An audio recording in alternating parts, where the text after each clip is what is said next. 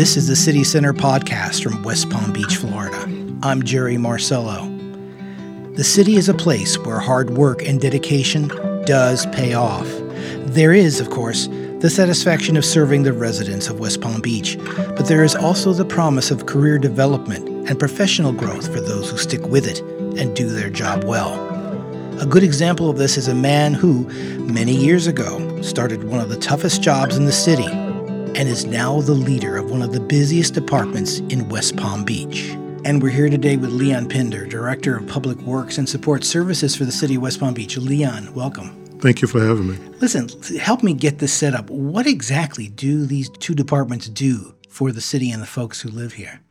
Well, Public Works and Support Services, we provide in public works, sanitation services, where it's commercial, residential yard waste, and residential garbage pickup for the citizens of West Palm Beach. We also provide street lighting, maintenance. We fill potholes with our asphalt crews. We repair sidewalks with our concrete crews. And also our sign department, where we make the signs, like in-house, some stop signs, some yield signs, and a lot of different signage that you may see around the city of West Palm Beach, we do in-house. Support services, fleet is part of support services, where we maintain all the city assets, meaning cars, pickup trucks, sanitation vehicles, bucket trucks, so on and so forth, and facilities, where our department maintains all city-owned facilities throughout the city of West Palm Beach. Well, so basically a whole lot of stuff. Yes. You guys are involved with. And obviously, the ones that we hear about most often, fixing streetlights, fixing potholes. Hey, when is my next garbage pickup? All that falls underneath you. Yes, sir. Wow, that's pretty impressive. So you are the director over both these groups. Yes. But you started a long time ago doing a different sort of job for the city. Yes. When I started here as back then it used to be called a refuse collector. So that was back when there was three guys on a residential garbage truck. It was a driver and two guys on the back. That's where I started at when I started here. And how old were you when you started? I think I was probably around like 23, something like that. Wow. So what made you take the job? What drove you to come to the city and give it a shot? Well, prior to working here at the city, I was a truck driver, and I was driving over the road, and so I, didn't want my kids to grow up and not know who their dad was. So I decided to take on a different career path, and I started here at the city, and I started looking. I was like, well, hey. One of my friends worked here, and he was like, hey, you should come and do this. And I was like, oh, I'll take a look at it. And so taking a look at it, I was back off the road for like 2 weeks. I told him I needed to be home and close to home. So I began to show up at the city of West Palm Beach at 4 o'clock in the morning before the supervisor would get there. And I said, hey, I want to do this job.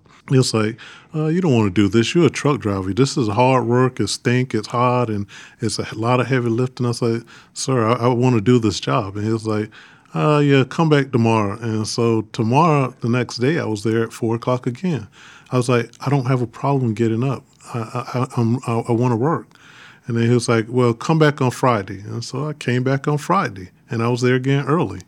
And he was like, okay, I'm going to give you a chance. And so that's how my career started here at the city of West Palm Beach. Wow, so you basically stuck to it. You would not take no for an answer. You kept coming back. And you did it for some pretty important reasons. Yes. For your family. Yes.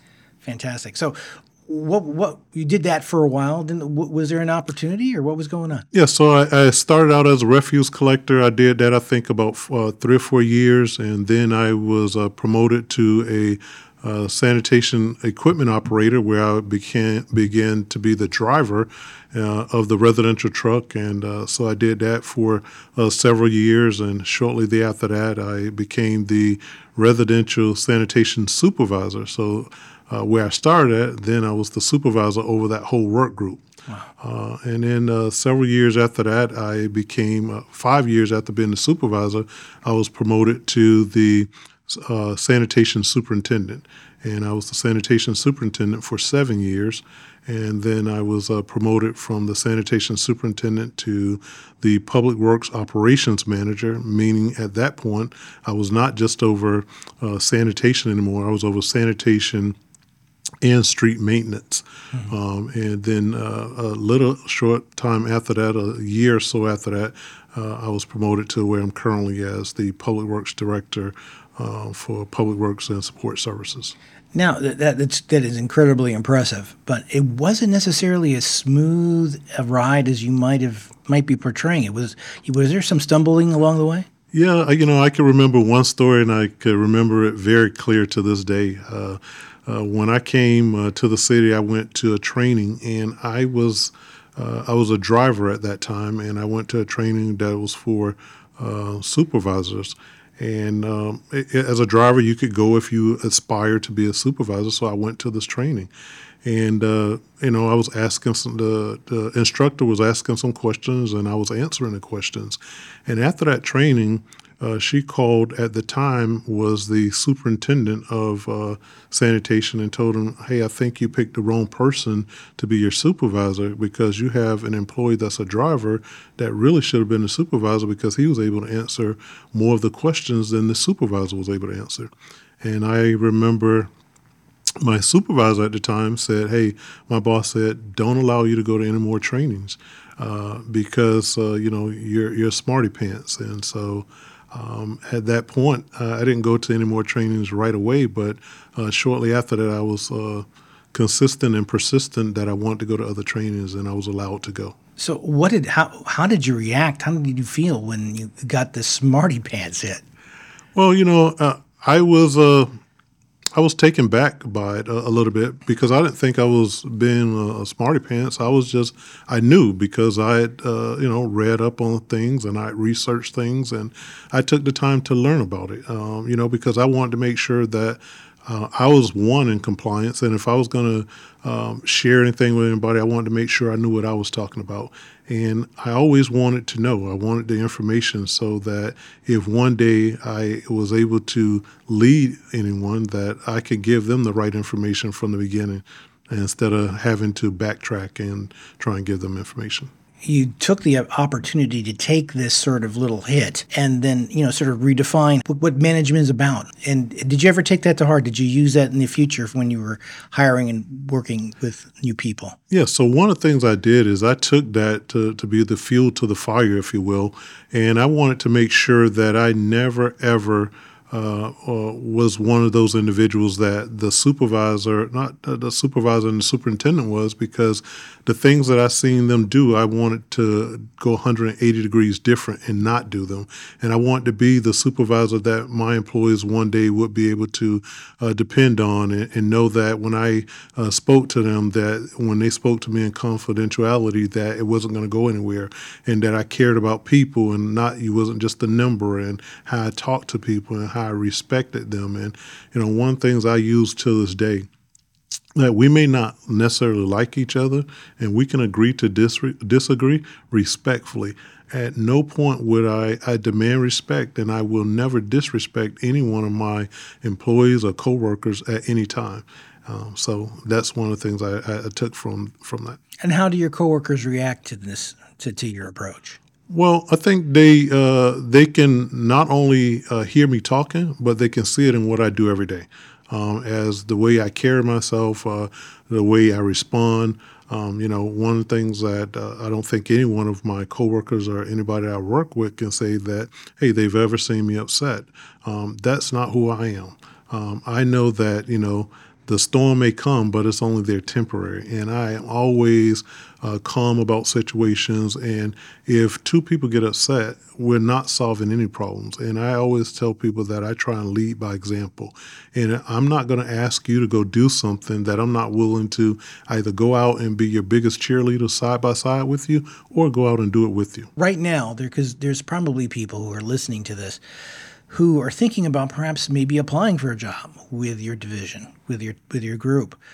What message would you like to send to someone who's thinking about joining public works and support services? Well, I would tell anybody that have a thought about joining public works and support services that you could not, one, work for a better city than the city of West Palm Beach. That's number one. Number two, I think that I would say come and join the award-winning team. You know, what we do every single day, we get to make a difference. And, you know, I always kind of go back to the sanitation division, because within sanitation, if this is a service that everyone depends on every single day.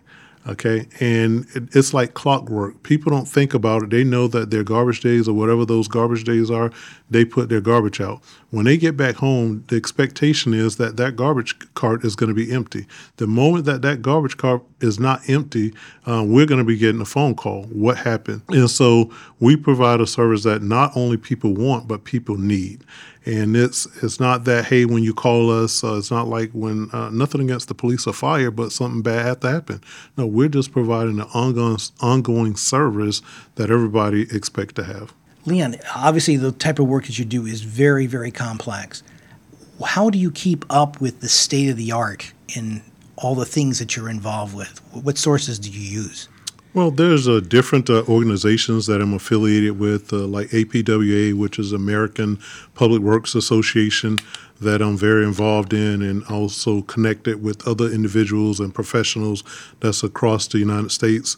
There's SWANA, the Solid Waste Authority of North America organization, and other organizations that I just tap into, and that there's individuals that have been in those organizations for years and years, and some of them are retired and consultants that I still keep in contact with to make sure that I'm relevant and plug into free webinars whenever they're available as well. Is there anyone that you can think of that truly motivated you or inspired you to be the man that you are? Well, I would think that there's probably a couple individuals, so I won't name them by name, but there's a couple that are part of the organizations that I just said, like APWA and SWANA. You know, I could tell you that I took a trip over several years ago to the city of Clearwater and met some incredible gentlemen over there, and that when I seen the friendship and relationship and working relationship that they built, and the individuals that was working for them that was so happy all the time and motivated to go out and do more, that just inspired me to definitely latch on to those individuals and many other ones around the U.S., but them in particular that made me say, hey, you know something? Those are the individuals that I want to be associated with and learn from them. All right, so if you had the opportunity now that you are director and you've had all this experience in your life, if you could reach back in time and talk to yourself when you were 23 years old and starting your career with the city of West Palm Beach, what advice would you give? I think the one thing I would say is, hey, you know, continue, just go back and how many other individuals that you could bring along to show that how great that the city is and was, but how could you provide careers and opportunities here for individuals that have came to the city, made a mistake, and unfortunately was unable to come back? You know, come and do a great job and have a long career, a rewarding career. Because, you know, one of the things I asked one of the employees that's in the street maintenance division is, hey, when you retire, what do you feel that you'll be most proud of when you're riding around the city of West Palm Beach with your grandkids? And he says, all the signs that I've been able to put up, but not just that the signs that I've been able to put up, that I've been able to make a difference for every resident and visitor that come to the city of West Palm Beach by having the bright signs out. Leon, there's no doubt you and your team makes an incredible difference here in West Palm Beach. Thank you. I want to thank you for taking the time today and joining us. Is there anything that you would like to say to the folks out there now that we have an opportunity to have their ear? Any message for the folks? No, my thing of it is that, hey, we provide exceptional service here in the city of West Palm Beach. And one of the things I like to pride myself and my team on is that I can't do anything without having a winning and a great team. You know, setting the expectations up front so everybody know what their role is. You know, on most teams, I'll use football as an example.